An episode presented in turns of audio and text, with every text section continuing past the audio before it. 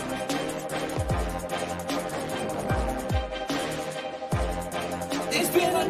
another week in racing. It's time to recap it.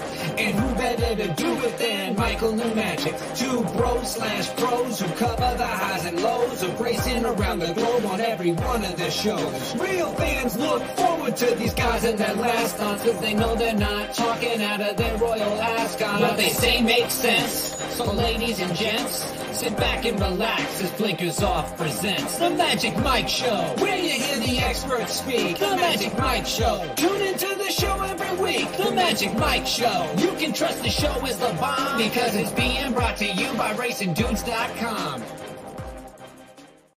What's up, everybody? I'm Magic. And I'm Mike. This is the Magic Mike Show, episode 368. Mr. Somich. Huzzah! Monday. This is uh, it's gonna be a, a uh, we're gonna try our best to give you some energy. Mike, a little uh, little low for different reasons, but uh, listen, what is exciting? What's gonna help, Mike, is we're covering Keeneland's late pick four on Wednesday. That final race, um, we could probably just talk about every single horse in there because I they're all equally terrible. It's a little bit of a mess. We are talking about it before we came on here, and, and you're like, "Ah, I might add someone. I'm like, did you use the first time starter? And you're like, no. I'm like, just add that horse because it's that bad of a race where you got to use that first time starter when you have the percentages that Barn has. So we'll get to that pick four uh, a little bit later. We're going to kick it off a little Kentucky Derby talk. But let me tell you, number one rule when you have kids, you're either going to get sick or you're going to get kept up by them when they're sick. And so that's why we're going to try and keep the energy up here for a nice, nice hour. yeah, yeah. There's uh, there's a couple of different bugs going around. That uh, it's it's funny you get to this stage of parenting, you just start like checking in every couple of weeks with parents. Hey, we've got these. Have you had this yet? And yes or no. And then you, you just keep going until you find somebody that says yes. How did you survive it? And then you go yeah. from there. Uh, but we're very happy that you're joining us. Uh, we really appreciate you guys joining us live. If you're listening, we thank you very much. Leave us a like, a thumbs up. Mike and I, before we dump into the Keeneland late pick four on Wednesday, um, Saturday, really not that much to talk about from this past weekend in terms of Derby stuff. So we figured let's just do an overall update. So we'll dive into some news here for the Kentucky Derby.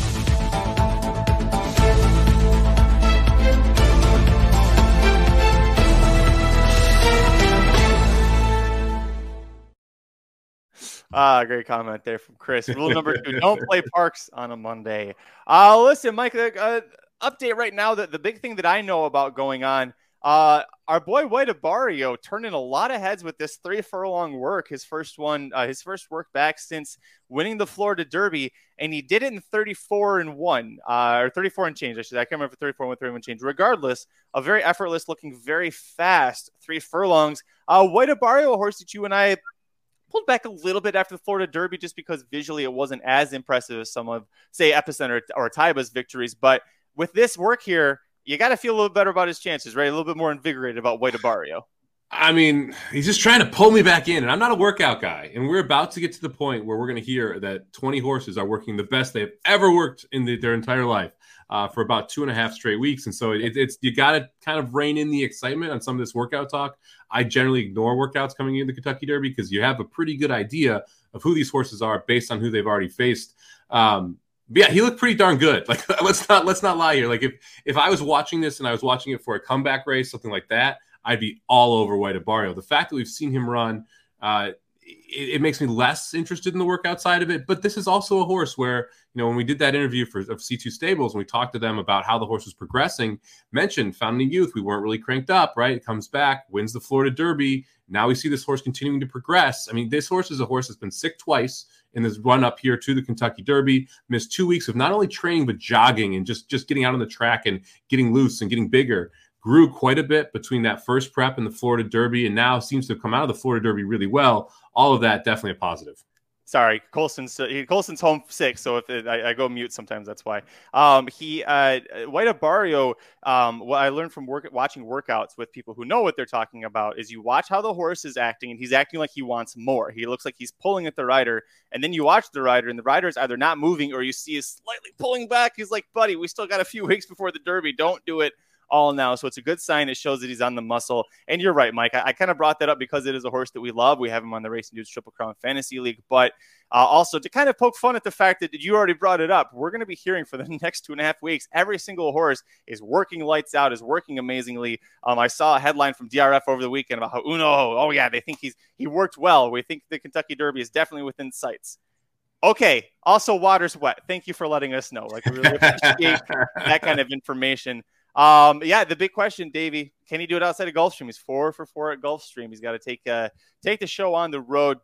Might be why Nick is uh, leaving him off the take. Us, but we're still a little bit out from the Derby. Nothing really changing yet. I will let you know over at YouTube.com/slash Racing Dudes. We're gonna have video coverage profiling the top 24 horses in the Kentucky Derby points leaderboard. So that way, even if we have a couple of defections between now and the Derby, we've still got other horses there with the information provided. So all of the lead handicappers at racingdudes.com. We're going to be analyzing these horses very closely, giving you our in-depth thoughts. So make sure you subscribe to youtube.com slash racing dudes for all of that. Mike, did you want to talk about the, it was the pace that you wanted to talk about, right? Kind of glancing at how the pace is setting up for the Kentucky Derby?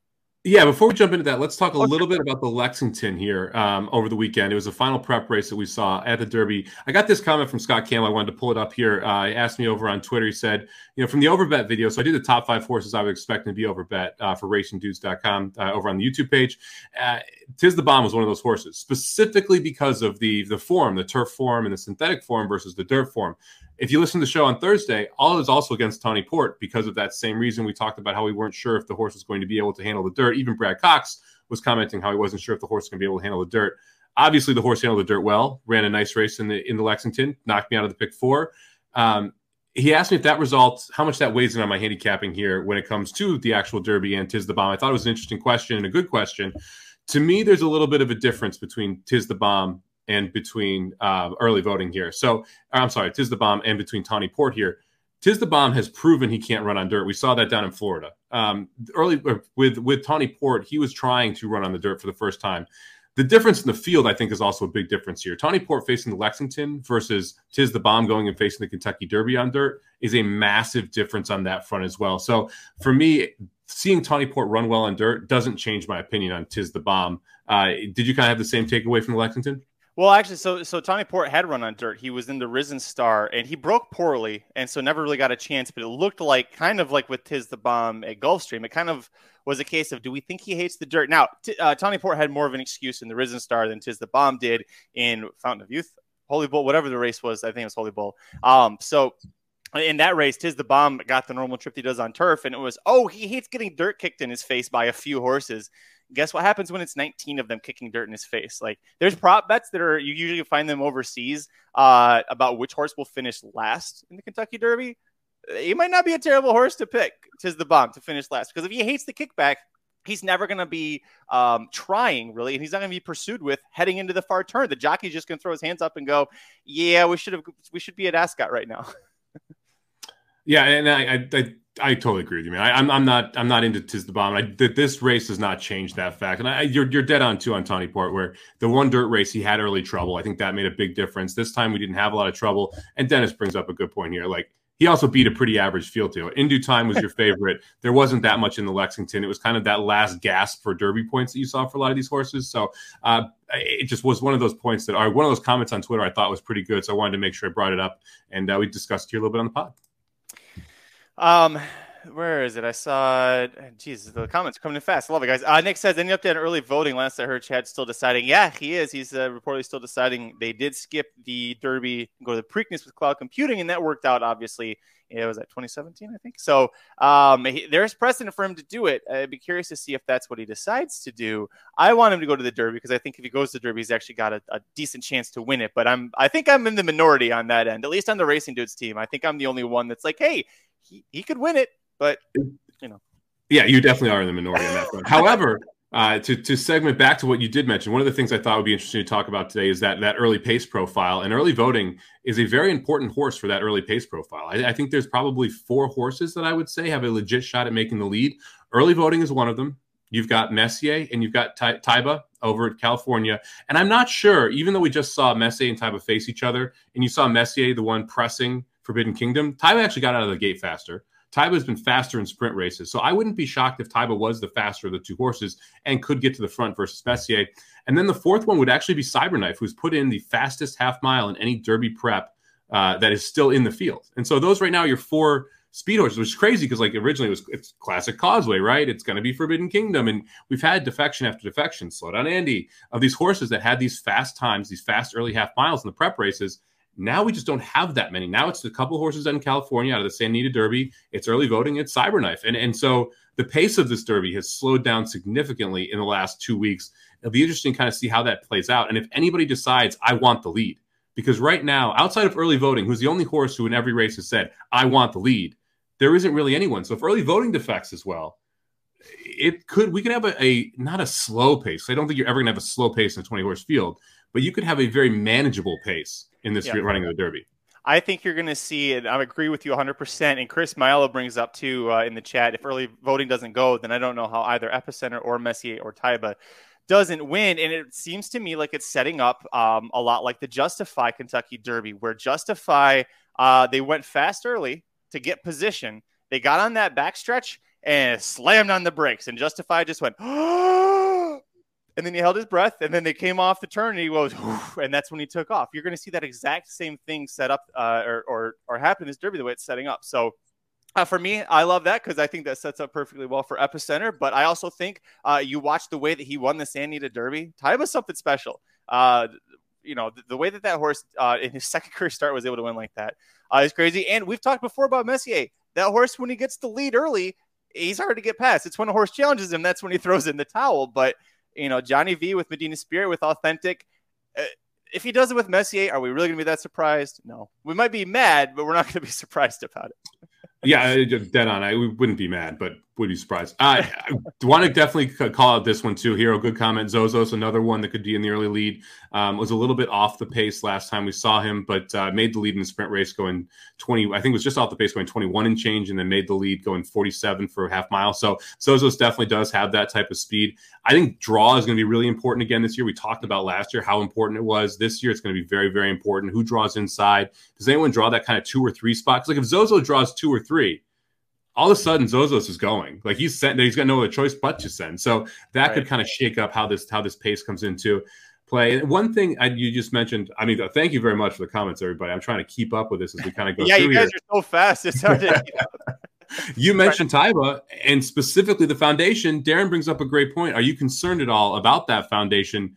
Uh, to me, it kind of reminds me of Justify in a way. And I don't want to compare any horse to Justify because Justify obviously won a triple crown. And that's that's a very hard comparison for anyone. He just did not have that same foundation. I think foundation's a little bit overrated in the way people are training horses these days because of how they're bringing them up so quickly in so few races. You're seeing more and more horses take grade one steps in their third and fourth race, and that's what we're going to see Taiba try and do. Uh, the key to me here is that Taiba has tactical speed. If, if this was a dead closer trying to do this, I would say no way in hell they're going to get this job done. But the fact that Taiba has that tactical speed doesn't concern me. And the fact that he just beat Messier is the other big part for me. I, mean, I got Messier as a top five Derby horse. If I have Messier as a top five Derby horse, and Aaron's had Messier as number one for literally months, if yep. if he beats that horse, it's hard to say the foundation isn't there. Now the experience isn't there, but we did have a very professional effort in the Santa Anita Derby. This horse came from off the pace, didn't just wire the field, which is a lot easier to do as a younger horse. So I'm not as concerned about that foundation as I would necessarily be, just because of the style and who's beat. Um, Dave uh, Barista says, I prefer the value of the California horses and the likelihood of their winning scenarios. And this is key. I see all sorts of people shitting on California horses because of the small field size. You're correct. They are beating small field sizes. What's also correct is that seven of the last 10 Kentucky Derby finish line crossers for, horses across the wire first came from California. Like, I'm sorry, that's it doesn't matter how many horses are in the field because California horse, often a Baffert, but not always, uh, gets to the front and gets to the front. And it doesn't matter if there's four horses or 19 horses behind your ass. If they're behind your ass, they're behind your ass, and you're winning the Kentucky Derby. So, um, not to not to uh, shit on anybody who's had that opinion because it is a valid opinion normally. It's just that historically, um, it doesn't go that way. I'm trying to go back through the comments here to see if we uh, uh we missed anything in particular. Oh, one, one more thing I want to mention here is Mine That Bird because this this has come up a lot. Um, people keep we, we've talked a lot about how closers haven't fared that well in the Derby, and people keep bringing up Street Sense and Mine That Bird and some horses from the mid 2000s. Right. Mm-hmm. The key here is in 2013, nine years ago, they changed the way you qualify for the Derby. Prior to that, it was stakes earnings. So you had six furlong and seven furlong sprinters in the Kentucky Derby. If you look at the pace in those early 2000s and how those races set up and how they kind of collapsed, that was how some of these closers were winning in these massive fields. Um, as we've gotten further into this points process where you have anywhere from I think it would start out with 36 or 38 points races. Now we're up to 46.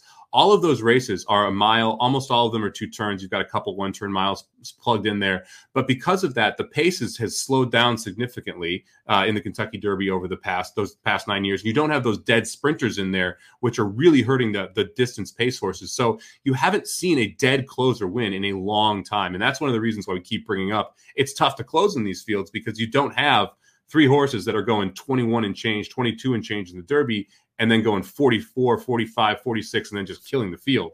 It's it's a much different run race here the last nine years than it was in the prior years. Yeah, there's actually uh, the video for uh, early voting that's going to be at youtube.com slash racing dudes. I talked about we're doing all the different uh, Derby contenders right now based on points. That's going to be in my discussion about early voting. Since 2014, every winner was either on the lead or just sitting off of the lead.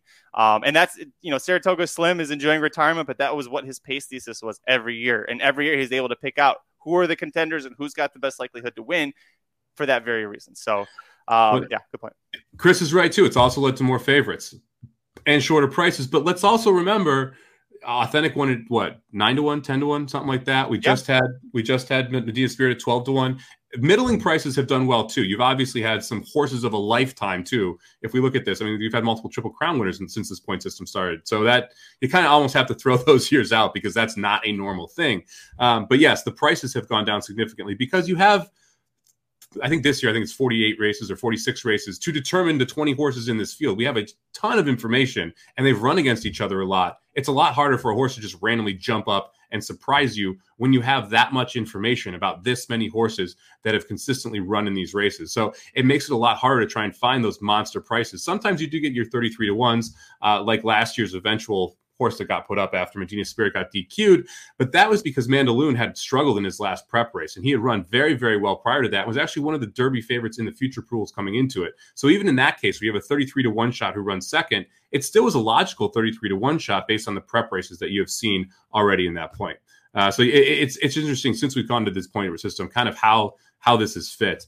Um, yeah, and Justified did go in up at, at, three to one. Mendelssohn got bet a little bit. I, I, did. It was interesting. I was doing that over bet race, and I was surprised. Mendelssohn was one of those horses that has run in the UAE Derby and then come over here. I was shocked to see that no horse running in, no winner of the UAE Derby has hit the superfecta in this, the Kentucky Derby yet. So everyone who's on Crown Point or Crown Prince, Crown Pride, Crown Pride, uh, everyone who's on Crown Pride you've got to be able to, to say that, hey, this UAE Derby thing completely different.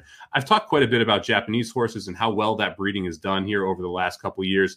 Uh, it's been interesting to watch them take the Sunday Silence bloodline and be able to kind of push that forward. They've done a wonderful job doing that. We saw all the success that the Japanese horses had uh, down it, it, at the last Breeders' Cup uh, at Del Mar, and then also we've seen them do well at Saudi and Dubai this year. They've bought quite a few brood mares, quite a few stallions to kind of build that up.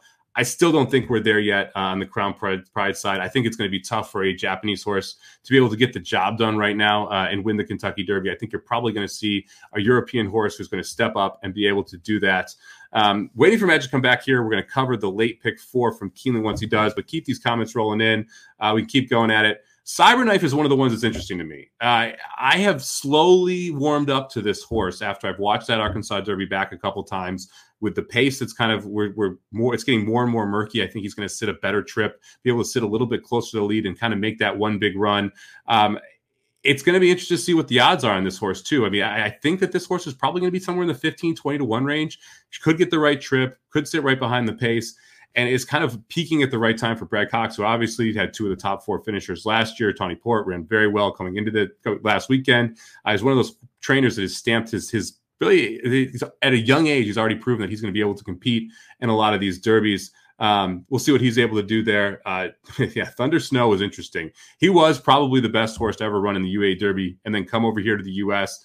Uh, absolute head case. I mean, obviously breaking out of the gate completely blew all of his chances in the Derby. It'd be interesting to see what he and Mendelssohn, who both neither of them did well at all uh, when they were over here in the U.S., being able to actually get out of there made it very, very tough for them. So uh, it'll be interesting.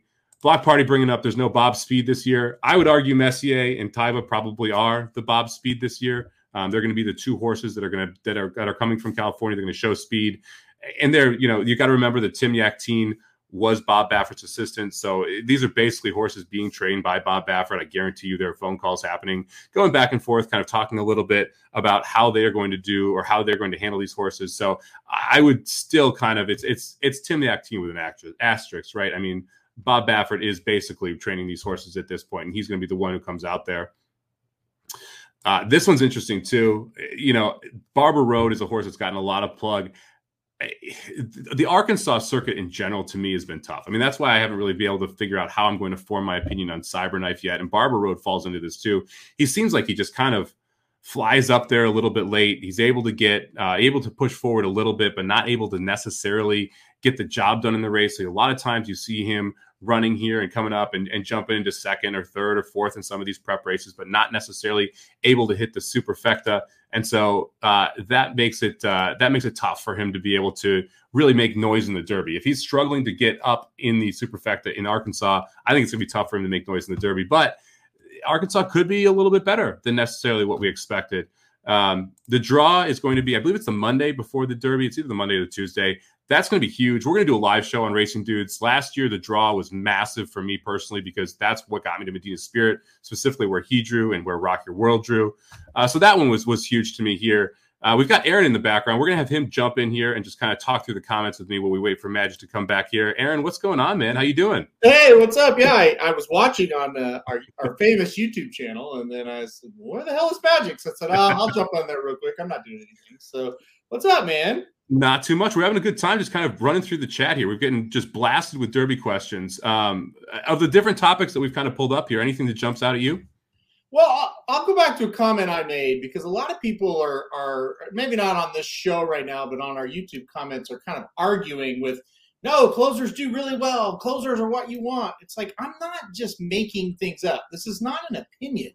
It's a fact. the last nine winners, and you mentioned it, and the last nine winners would cover uh, when they change it to the point system. The last three have went gate to wire. The last uh, the three before that set second a length and a half behind, and the three before that were in third, two lengths behind. So it's just a fact that, that that's what's happening right now. And then if you are a deep closer, uh, you still need to make that move on the turn and then get yourself in position in the stretch where you can finish. 53 of the last 56 winners have been first or second with a furlong to run, and many people uh, don't realize, like a horse like Orb, who came from 16th he was actually second with a furlong to run. So he was able to get himself in position and then finish. So it's not like we're hating on closers. We're going on facts. And uh, we're also saying, hey, look, a horse like Zandon, who proven he can make a huge move on the turn and get in position, sure, that's a closer that can win. So it's that's the main thing. It's like, you know, a lot of people, again, they're trying to argue, and it's just like it's you're arguing against factual information. I'm not on here just making stuff up. You're not on here just making stuff up. It's awfully tough too. And you mentioned when they make the move, it's really hard to make a sustained move around the turn and then can not flatten out down the lane. I mean, that that is something very, very tough for a three year old to do. You see horses do it all the time who are older horses with better turn of foot than a lot of these horses that are in the Derby. Eh, being able to, to make that move and then sustain it is just wildly difficult. It's why you don't see these horses flying home in the last furlong and, and being able to, to make up eight, nine, ten lengths. It's it's something you have to make the move early and then you have to grind it out from there and hope no one gets by you. Yeah, absolutely. When, and here's the deal: when when you are going a distance of a mile and a quarter, many people think, "Oh, the closers give them more ground." It actually takes more out of them running early, and then they don't have as much, you know, kick down the lane. And many times, when you in a route race, a closer wins when the pace absolutely just collapses on you. You know, uh, yeah, there are exceptions. Obviously, there there's exception to every rule, but that's why when you're handicapping these long distance races, pace really makes so much difference. And really in turf races, where the majority of the ones that we handicap are longer races, that's where the pace really has to come in. So yeah, I mean, I, am with you on that. Uh, boy, a lot of great questions coming in on, on the chat here too. This it's amazing, is isn't it? So be- before you jump off, Aaron, uh, you're an Arkansas guy. You're an Oaklawn guy. Sure. I am struggling with Oaklawn right now. We're getting a ton of comments about Cyberknife. We're getting comments about Barber Road, about Un Ojo. A lot of these horses that, that a lot of people think can run up into the Super or, or Cyberknife's case compete for the top spot. What's your take on this Arkansas crop? What do you think of, of these horses coming into the Derby? Right, so you're chuck them out. You're not no interest at all. Nobody, nobody roots for the Oaklawn horses more than I do, uh, and nobody watches Oaklawn more than I do. take them all, throw them out the window. I, I'm sorry. This crop is disgusting. It's so bad in Arkansas. Uh, yeah, Cyberknife, he, he won. He looked good. You know, he, he got a 91 Beyer, right? Like, Yeah. it Yeah. wasn't that good. Everybody just kind of stopped running in that race, you know? Uh, a filly passed him like that until she got to Cyberknife and then couldn't get to him, obviously.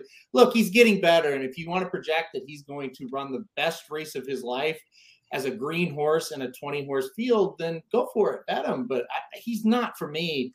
Arkansas horses have just been horrifically bad this year. Uh, you know, it's not, you know, it's not that much saying, but but look at Ethereal Road, right, for D. Wayne Lukas. He got second in the Rebel. He beat a horse named Barber Road, who I've seen a lot of people like, yeah, that's the horse this year. And Ethereal Road seventh in the Bluegrass. He never picked up his feet. He was fourth in the Lexington and that race wasn't any good either. So I just have a hard time with these Arkansas horses. You know, Cyberknife's a horse I've liked for a while, but uh, at the end of the day, I just don't think he's good enough to get the job done in the Kentucky Derby. He, to me, he looks more like Indiana Derby, Iowa Derby, West Virginia Derby type. He'll be really tough in races like that. I'm not sure about Kentucky. well, I, I, appreciate it, man. Yeah, that, that that specific field is the one that's that's causing me the most headache right now. I, have really downgraded Florida because of the last couple races that we've seen, and I, am not nearly as high as I want to White Abarrio. And and yeah, in due time ran one race, but that's the only time we've seen a horse outside of Florida. He should have beaten that field based on what he had done and how he had looked. And he never even looked. He didn't look like a winner for one step in that Lexington race. Not Was one not- step. Was he not horrible in that race? Uh, he was awful, and so it, and it wasn't a fast pace. He got a good trip. He just was empty, and so I, I just it, it really, really makes me take a step back on Florida, which is frustrating because I was pretty high on Florida going through this whole process. So Well, uh, it, it, it's tough. I, I will tell you this: it makes me like Charge It less, which a lot of people love, and, and you know, Chris bringing up, I hate Charge It. I mean, to me, this is like if I'm knocking White Abarrio on this, I'm knocking Charge It on this performance too. Charge It is scary because of the unknown, but he's a little bit like Cyberknife. The fact that, man, do you really want to take a Derby horse and bet him to win? And he's he's running left and he's running right. He's you know he can't run straight in the stretch. And Cyberknife was the same way. You know, you looked at that race, the Arkansas Derby, and it's like, wow, he really galloped away. Then you watch the headline, he's like, he's to the left, he's to the right. You know, he's all over the place. A good horse probably would have beat him.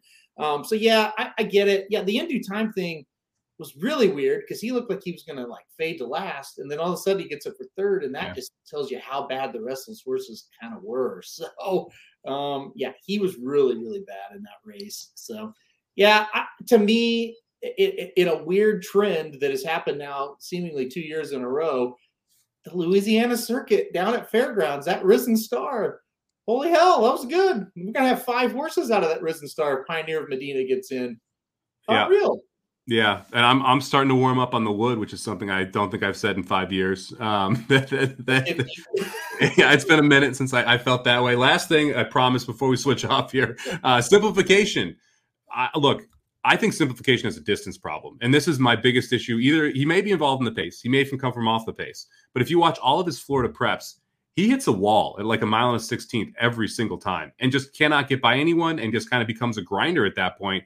You saw him; he was not making up ground White Abarrio, and Mo Donegal was easily catching him going a mile and sixteenth. He was not making up ground White Abarrio, and he was dropping behind, and Charge It just went right by him, going a mile and a quarter or mile and an eighth. So I think simplification is a distance issue as much as anything else here in the in the Derby. Where's he going to be? Is he going to be on the lead? He's going to be stalking. He's going to be last. I mean, I I like him. I'd love, love to own him, but I, I think he has zero shot in the race. Uh, if you watched the Fountain of Youth reaction, I really wanted to say, God, I don't think this horse is very good, but it was hard to do it after it because it's like, wow, It was impressive. It looked good. He kind of had traffic trouble. He's still able to win, but you can probably see on my face. It's like I don't think this guy's very good, and he, he kind of showed it in the Florida Derby. You know, uh, but both times he faced White Abarrio, he really wasn't close to beating him either time, and, and he had different tactics in both of those races, and he still wasn't competitive with him. I, to- to let a horse like Charge It, who was green as grass, just zoom by you down the stretch, and, and once Charge It decided he was going to run straight for I don't know what, Mike, five strides, he left simplification like that. So I. Yeah. I think he'll take some money. He's he's not for me. I think he's a really not like he's a nice horse, but he's not a Kentucky Derby horse in my opinion. Hundred percent agree with you. And, and Magic, why is the Jeff Ruby Stakes a Derby Points qualifier? Because CDI owns Turfway Park, and there is no other reason. that is just about it. Aaron, thank you very much for jumping in here uh, to fill in for Magic. Magic, we're going to jump you back in now. Uh, Aaron's going to take off, and we're going to do a little uh, late pick four talk, aren't we, Magic? Rise up.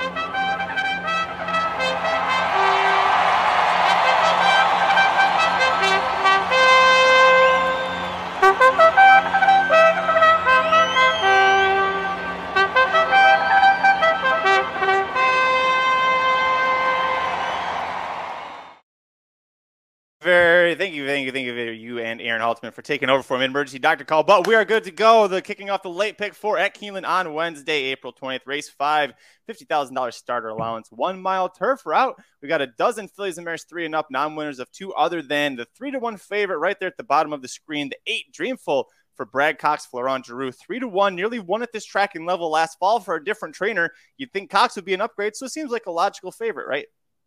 Yeah, I mean, the horse makes sense from a favorite perspective. I mean, but it's one of those where you kind of look at it and it's like, has this horse really done anything to prove it should be the favorite?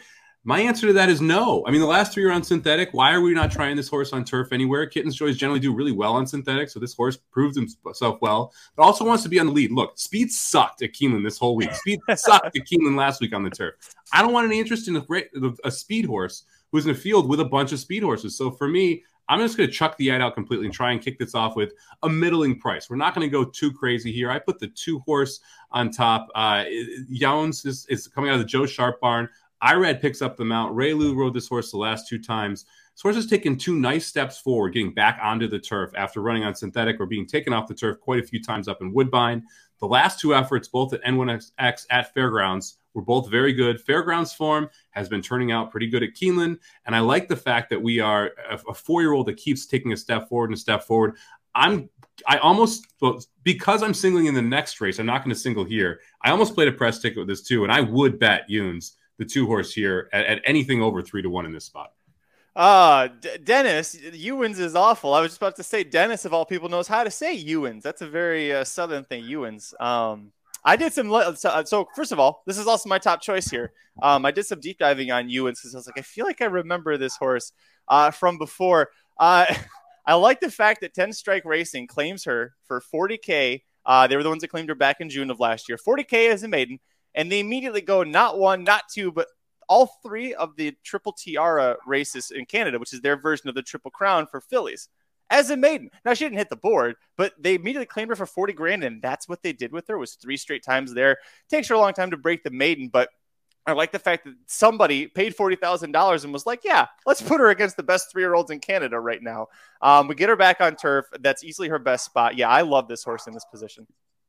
Uh, next for me on the must use side was Golden Voice, uh, right to the inside. This is an example where you have a horse that, look, Maker and Three Diamonds generally very good. Tyler Gaffalione, that's the kind of the triumvirate that you want in these Kentucky races at Keeneland, at Kentucky Downs, those type of places. This horse was good on the turf uh, in California, ran good races when you go back to the two year old season as well, Kentucky Downs, Indiana.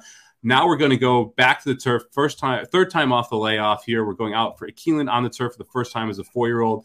Golden Horn is one of those early sires. And when you dig into Golden Horn a little bit more, we don't have a ton of sample size yet, right? So only 41 races right now by offspring of Golden Horn.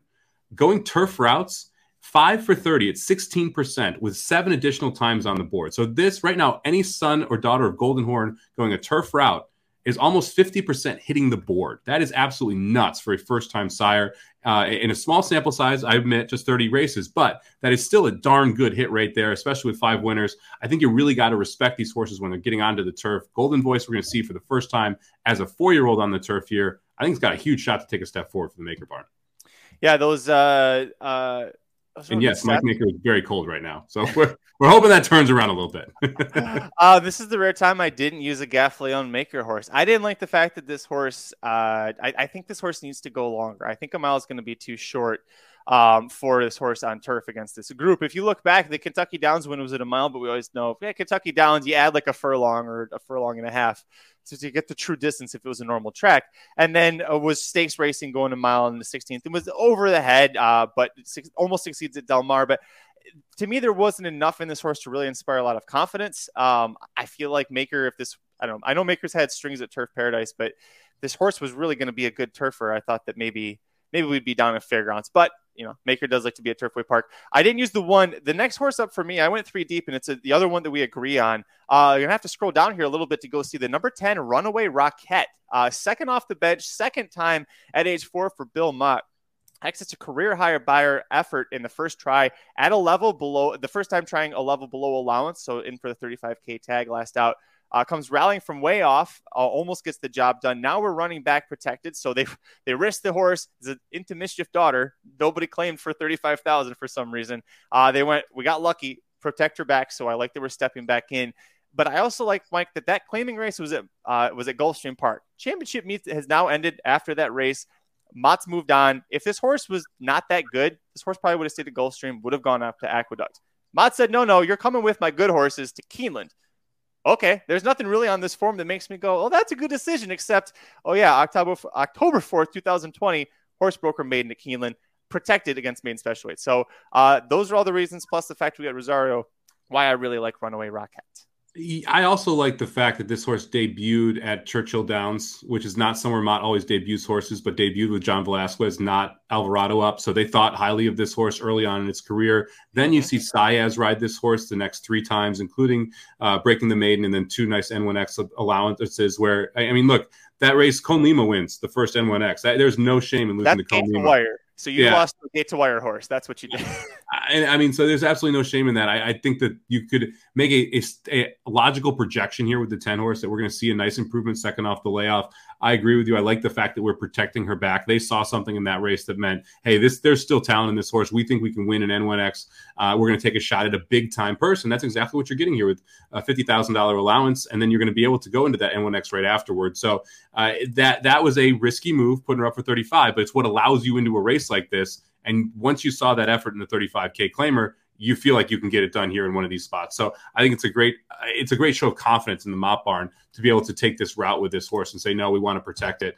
Uh, so I think the ten is one of those you kind of have to use. I'm going to go for a little bit of a price here and go to Silky Warrior. The three horse is my last horse here. I love Declaration of War. Uh, it's the son of Warfront.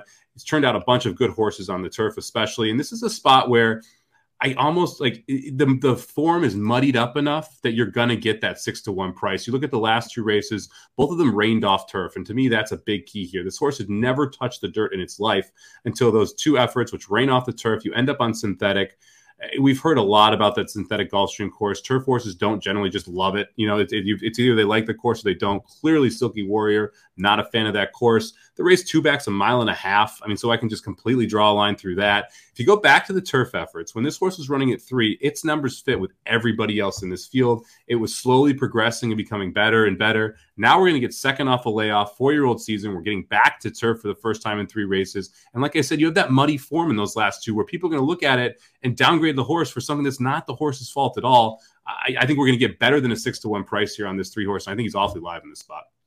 The uh, that race at Keeneland three back is I, I, was kind of back and forth about what to do with this horse and wasn't I ended up leaving off. Uh, the fact that the horse is out of a Manchu mare tells me the horse probably wants a distance, which is why you see a mile and five sixteenths when they broke the maiden at Kentucky Downs. To me, a mile. This feels like a prep race. Like okay, we get the horse back on turf and try to get it running uh, see if we can get moving forward. Um, I didn't use, but I was on the fence, and, and I agree with you. I think you're definitely going to get every bit of the price you want. Uh, the last one that I used is going to be the 11, my mate Marmite, and that was a very. I had to practice that name multiple times.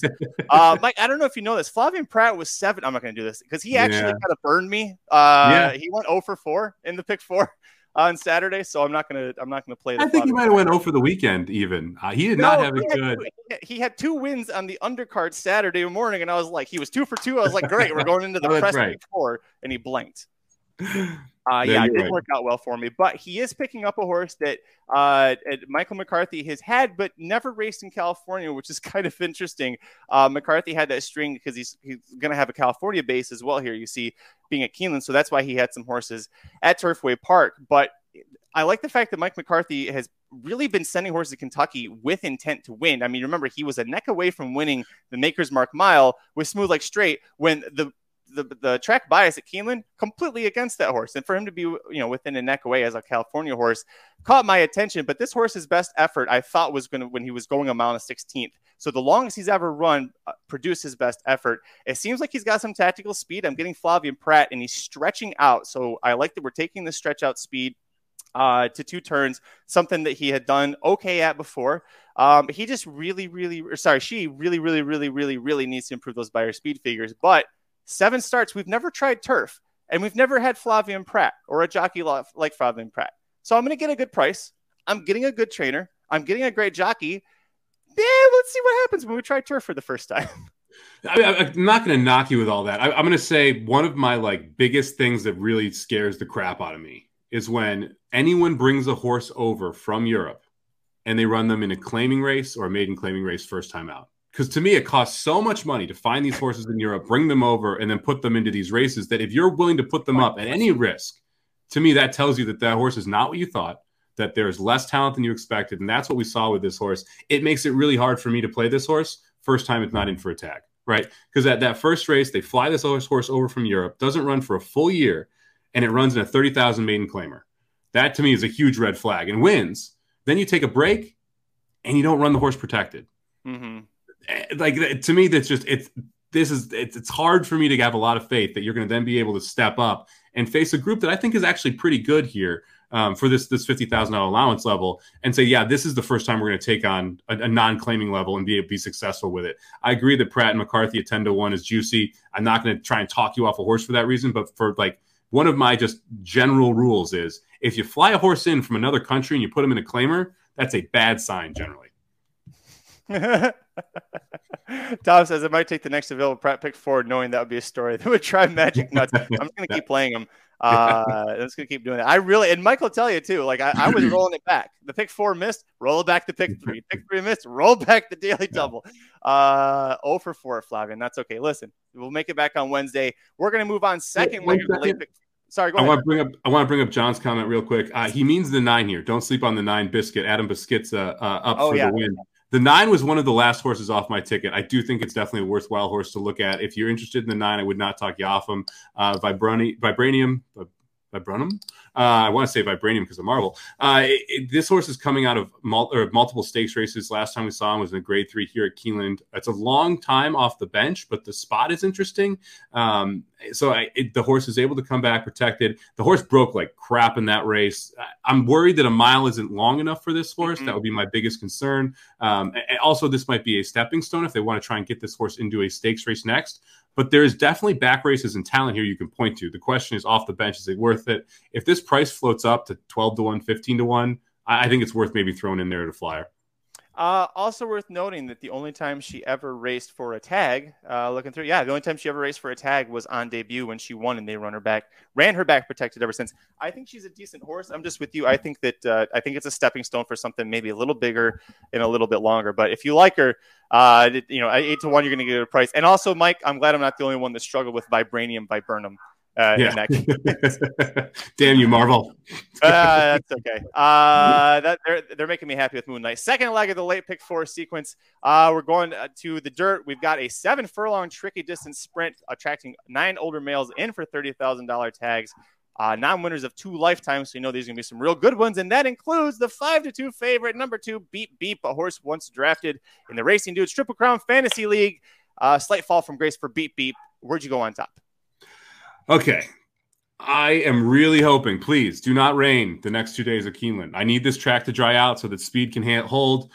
I'm going to single the five horse Grey Wing here. Um, I think Grey Wing is absolutely lone speed. Lacey Gaudet, we talked about her last time, uh, kind of got a little bit let down when we discussed it, but she's one of those trainers who, when she brings a horse to Keeneland, generally it fires. Note the ownership here is Team Gaudet. I think that's very interesting.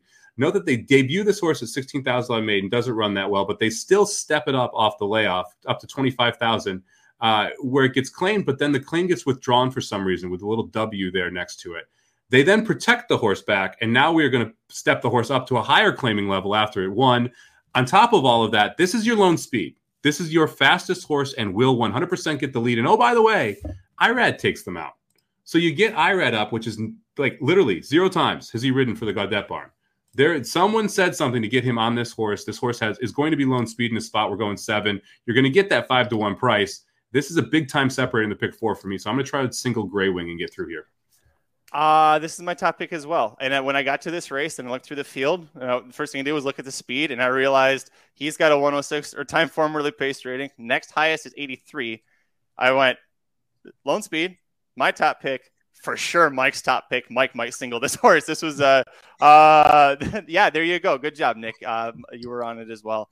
Um, for every reason that you mentioned, I will give you one correction. The dash W that means the the they waived the claim option. So the horse was coming back from a long enough layoff that the horse could they could run the horse protected basically. So you ran against claimers, but you weren't eligible to be claimed. So you kind of had a leg up there, and so that to me just adds even more to the performance uh, of Gray Wing because then you get that win and then you run right back uh, to a higher level. Um, so we're dropping back down, but maybe this is a suitable spot. I also, by the way, Mike, because this is New York bred, if there weren't soundness issues based off of kind of how the form looks, this could be a really fun thirty thousand dollar claim. Like we could claim this for thirty grand and probably have some fun at Saratoga this summer.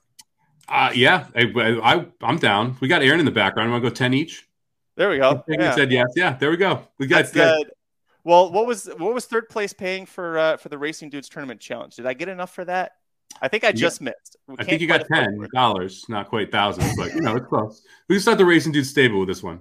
So this is the problem. If we're all on this and the chat's on this, is this are we getting five? I thought we are getting five to one. Do you think we're getting five to one on this horse? I think we'll be somewhere between five to one and two to one. Um, uh, well, thank you for I, that, that very tight range, Magic. yes, there you go. Hey, listen, uh, I'm all about the facts here. Uh, I think Beep Beep is going to be is going to take a bunch of money, and I am using Beep Beep. I went three deep here, so I'll fly through them quickly. Beep Beep for me, second off the bench, second time starting the H four. We're taking a big class drop, which can sometimes scare you off, and sometimes you go, well, hey, this is good handicapping angle. Uh, first time running for a tag and adding blinkers, so a lot of changes here. I feel like we're trying to get a win out of this horse.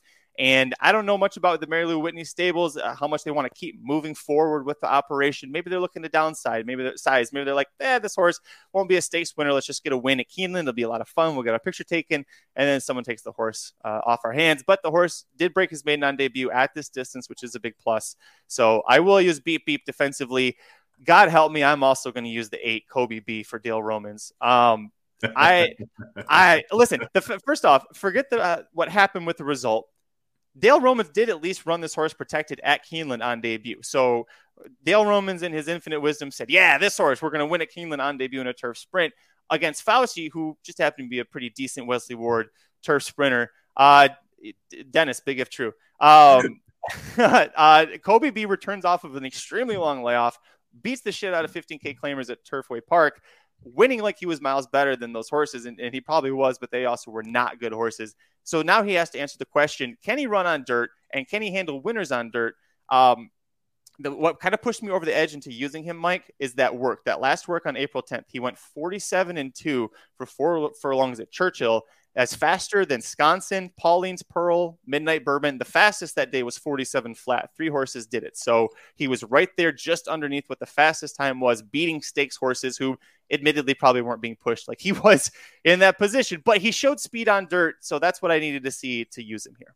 Yeah, I mean the, the two of is the sneakiest workout because bullet workouts get bet, the two of get ignored. So it's I, I, love that that angle of when they run second of however many that day because you end up getting a better price because of it. Uh, I hate the two. I hate the two. I would never use the two. like that, that horse is going to get wildly overbet. And and this just you you mentioned okay. Either the drop means that like they they believe in the horse, they want to get a win in them, they want to build confidence, or they want to get rid of it. This is a get rid of it drop to me. Maybe the horse runs huge, maybe it runs out of its skin. Totally possible. Yeah. But I think this horse goes off at seven to five, maybe six to five, somewhere in that range, which makes me like not interested at all. And then on top of that, the fact that we're adding blinkers and like we're trying all these different things, and this is going to be uh, it, you know, they've run four races at four different distances, and now we're trying to get back to seven furlongs. It's just there's too much going on here, and this isn't something you see from Norm Casse very often. With the, just very erratic stuff. This is a, a Kenny McPeek style training job that we're seeing here, where you just have no clue where they're going to put the horse next, and that's kind of what we're getting from Beep Beep, and that that really pulls back many interest here. So I, I was never using the two in this spot. Um, I, I, think the eight's a little bit interesting, but I'm a little concerned. Like if I'm singling a horse because it's lone speed, and I'm taking a dead closer, that's a problem, right? So that that was my biggest knock on, on Kobe B is that the horse is just going to try and come up from absolutely nowhere. I actually agree with John here. Um, I mean, he's he's going full. What is it? At least Corso on me. Not so fast, my friends. But uh, the one horse a little interesting. Um, getting claimed to going into the Foster barn, which is a lesser known barn, uh, only 39 starters over the year. Um, but it's 15%, so still a pretty solid barn in that sense. Horse has some good races over dirt. Broke its maiden at Keeneland. Yes, it was for maiden 20, but at least has a win over the track going this distance.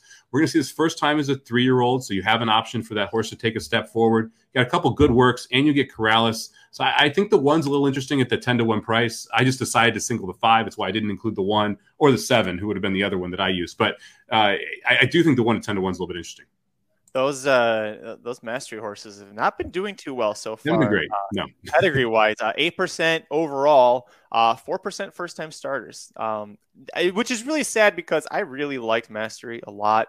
He was probably going to be the favorite for the San Diego Derby in 2017. Then he wins the San Felipe and got hurt as he crossed the wire. Um, boy, his horse is not doing well so far. Uh, yeah, I I'm not going to use Barstow. I could understand why you're going to, but Listen, we're we both really love the five gray wing here. Uh, two legs to go, penultimate leg. We'll go to that one first at Keeneland. We're going back onto the turf, and this is an absolutely loaded race, Mike. Uh, full field of twelve older males, non-winners of three other than. So God bless Keeneland for having the field size and quality to be able to put together an N3X allowance because this has a Grade One winner, a Grade Two winner, a Grade Three winner, and four other stakes winners, all in this field.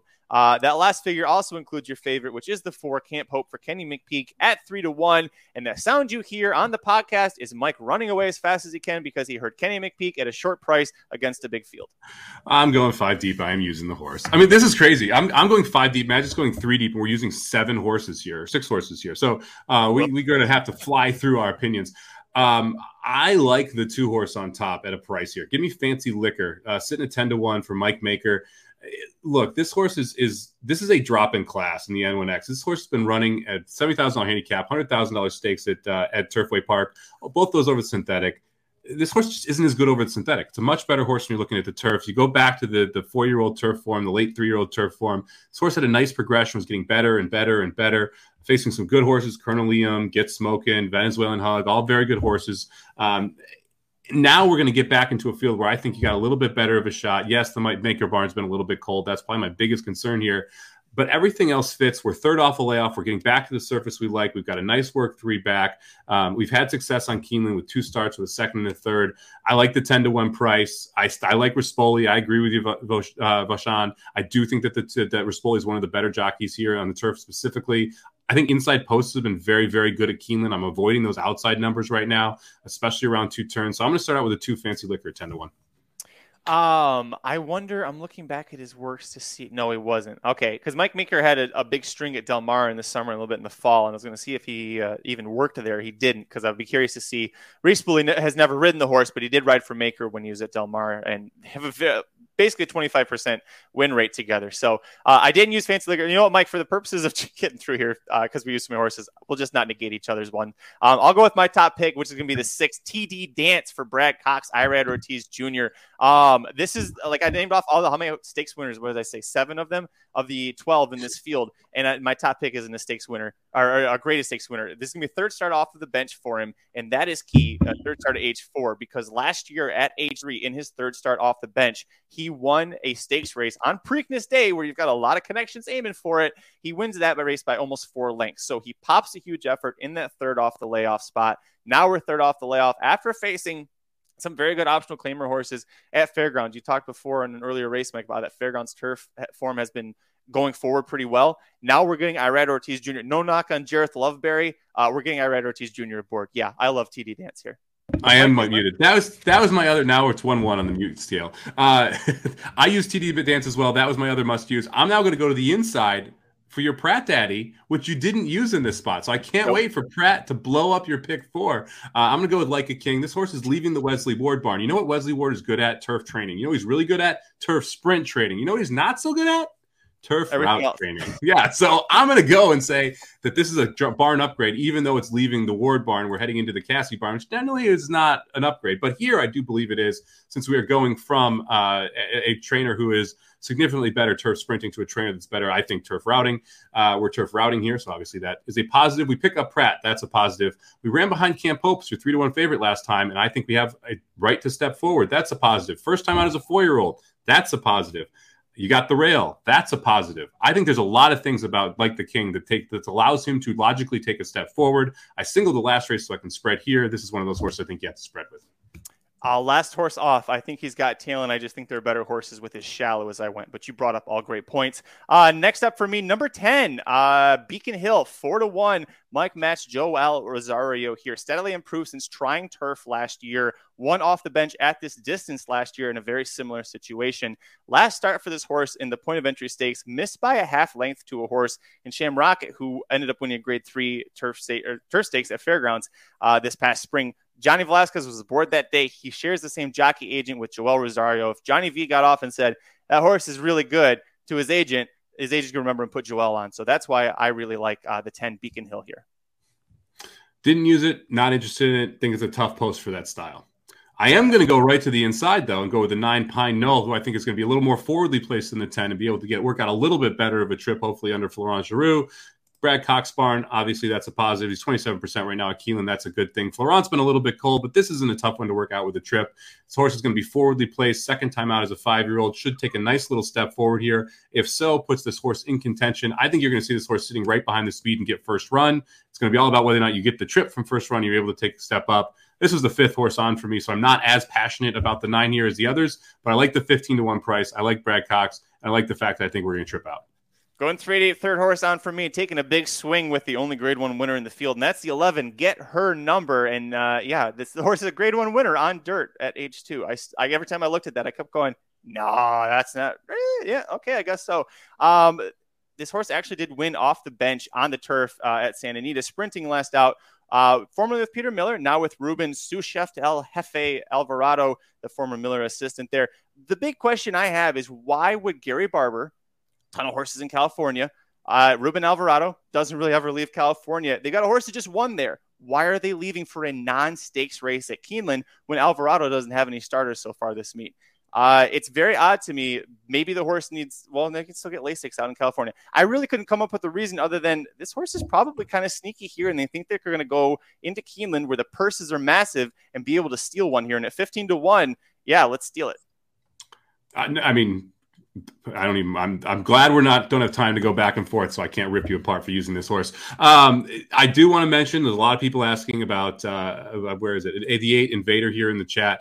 Um, this is Wesley Ward. This is where we're gonna have John Velazquez show up. They've been a, a dynamic combination uh, on the turf at, at, Keeneland or pretty much anywhere really. Um, my biggest issue is how the turf is playing. They, it, you cannot win on the lead, and there is other speed in here and the eight is going to have to go, go, go. I, I think it's just going to be a really tough ask for anyone to wire a field. Um, the, the way the turf course is playing, and specifically in this spot because of the other speed, that's why I left the eight invader out. Did we hit all of your horses? I know you were going. Uh, did, yeah, one, one, two, four, nine. One, two, four, six, nine. I'm sorry. There we go. And I'm six, ten, eleven. So really, uh, I think Glynn County or Dynamite or Grays Creek, there's your winner in this race. Uh, final leg of the late pick four at Keeneland on Wednesday, April 20th. Boy, that race was a doozy in a fun way this is a doozy and a not so fun way. Let's see how quickly we can talk about this. 11 maiden males, all going six furlongs on the dirt, in for $20,000 tags. This is the bottom of the barrel for Keeneland. Your favorites, they're pretty much uh, inseparable here. The four, Lapis Lazuli, four to one. The eight, Art Heist at seven to two. The nine, Lunar Rocket at four to one. The five, Fully Connected, five to one. Ugh, where are you going on top? I mean, your your yeah pretty much describes um, how to feel about this field. It, it's it's tough, man. I'm gonna end up with the nine lunar rocket on top. Um, this is more of a connections play than anything. I, I you, you, look.